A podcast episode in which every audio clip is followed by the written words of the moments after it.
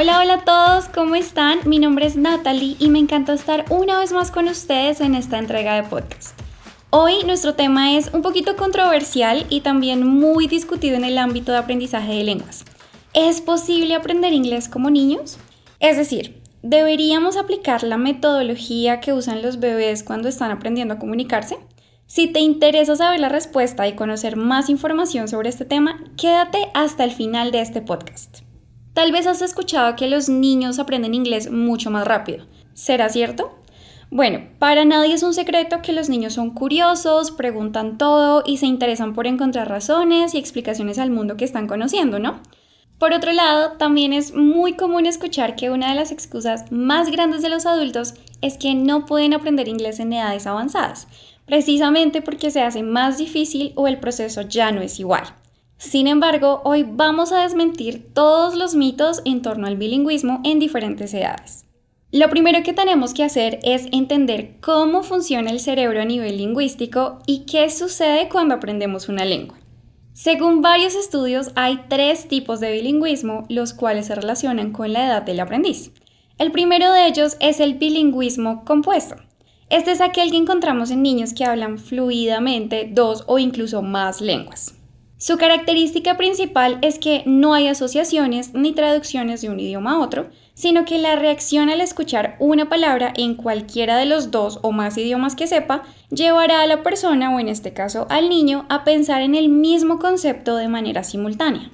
Es decir, si un niño bilingüe escucha la palabra dog, pensará automáticamente en la misma imagen que se hace presente cuando escucha la palabra perro. Este es precisamente el proceso al que todos deberíamos llegar, el cual se relaciona a pensar en inglés. Más adelante vamos a hablar un poquito acerca de esto, pero este es el objetivo al que tú le debes apuntar cuando estás aprendiendo un idioma.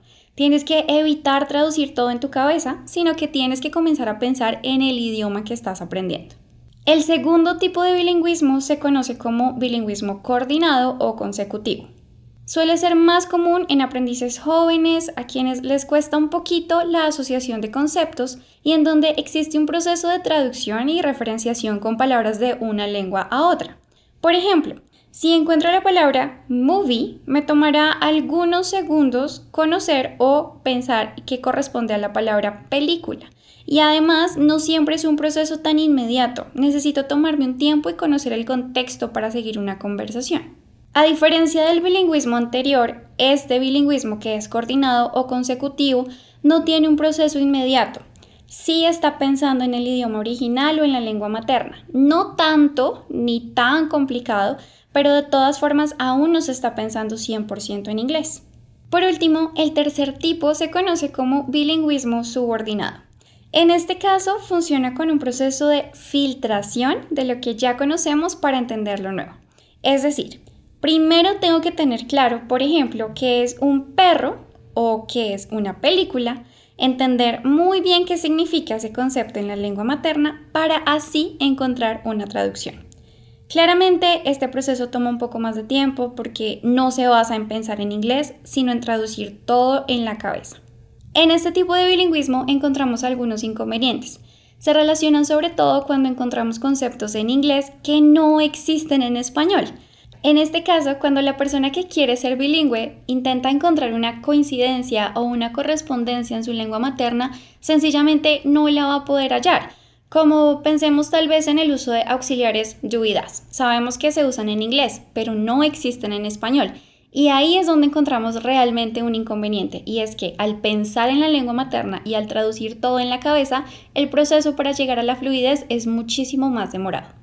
De ahí es de donde viene el mito de que las personas adultas no aprenden igual que los niños.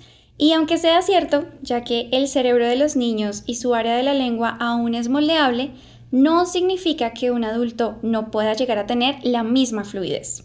A nivel científico, se dice que los niños hasta los 6 años o 7 años tienen un cerebro plástico o moldeable. Su área de lenguaje todavía no se ha desarrollado completamente. Por eso es posible añadir una lengua extra, una lengua más, y que el niño no se sienta confundido, sino que su cerebro lo interprete de una forma muy natural. Cosa que no sucede con los adultos. Los adultos ya tienen una lengua materna que está completamente desarrollada, su área del lenguaje ya está completa, por lo tanto, al inicio el cerebro va a sentirse un poco extraño y va a querer rechazar lo que está escuchando que no es familiar. Pero eso no representa un problema quiero ser muy enfática en este punto. Si tú eres un adulto o un adolescente o una persona de edad avanzada que quiere aprender inglés, no tengas miedo. Tú puedes llegar a ser tan fluido como un niño bilingüe. Tienes que aplicar algunas estrategias y algunos tips que te voy a dar justo en este momento. Los niños tienen grandes ventajas, entre ellas que no tienen miedo a equivocarse ni tienen miedo al que dirán. Tampoco hacen de su proceso algo mecánico o robótico, simplemente están escuchando, recibiendo inputs y así, de la manera más natural posible, producir con base en lo que ya han aprendido. Estas estrategias son las que debes aplicar si realmente quieres aprender como un niño. No tengas miedo al error. No te preocupes si sientes que vas a participar en clase pero lo vas a decir mal o no tengas miedo de tener una conversación con un nativo. Los errores hacen parte de tu proceso de aprendizaje. Si te concentras más en el error que en lo bueno que estás haciendo, vas a caer en frustración. Pero te recomiendo que mires más el proceso que llevas adelantado que los errores que puedas cometer. Es completamente normal y va a tomar tiempo que llegues a hablar de forma fluida o de forma perfecta. Por otro lado, y como te decía hace un rato, es súper importante que te mantengas rodeado de la lengua todo el tiempo. Los niños son curiosos, ellos están buscando interpretar el mundo que los está rodeando. Así debes hacerlo tú en tu proceso de aprendizaje del inglés. No pienses que es algo que es una obligación o que es mecánico o que es robótico. Puedes encontrar recursos relacionados a lo que te gusta, a tus hobbies, a tus gustos, a lo que realmente harías en tu tiempo libre en inglés. Ve películas, escucha música, lee libros que te permitan todo el tiempo estar rodeado del idioma. Así vas a aprender y lograr una excelente fluidez en la lengua.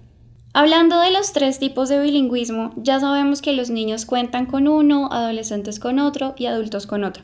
Eso no quiere decir que ese vaya a ser tu tipo de bilingüismo para siempre, si tú eres un adulto que en este momento cuenta con un bilingüismo subordinado, puedes seguir trabajando y estudiar para tener un bilingüismo coordinado o consecutivo y finalmente llegar al punto en el que tu bilingüismo va a ser exactamente el de los niños. Un bilingüismo que te permita pensar en el idioma que estás aprendiendo y no que hagas una traducción en tu cabeza. Recuerda, este es el bilingüismo compuesto. No olvides que en Smart contamos con cursos que se adaptan a tus necesidades y a tu forma de aprender.